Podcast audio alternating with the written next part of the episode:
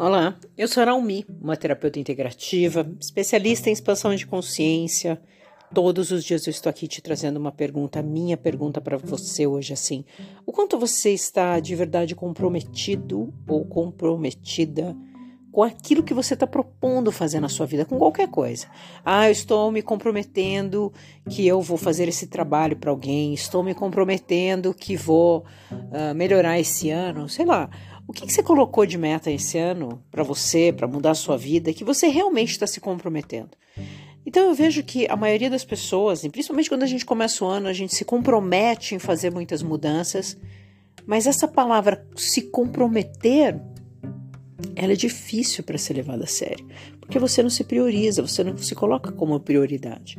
Então, comprometimento é a gente se colocar nessa prioridade e a gente uh, Dá valor àquilo que você está falando, dá valor a você, dá valor àquilo que você se propôs a fazer. Comprometimento é quando a gente tem palavra, quando a gente tem caráter até com a gente mesmo ou aquilo que você se comprometeu a fazer com outras pessoas. E quando você não tem esse comprometimento, e a maioria das pessoas que pecam nos comprometimentos são as que mais reclamam e as que mais querem que os outros entreguem e se comprometam com elas. Então, a minha pergunta para você hoje é assim: você é aquela pessoa que se compromete e realmente cumpre?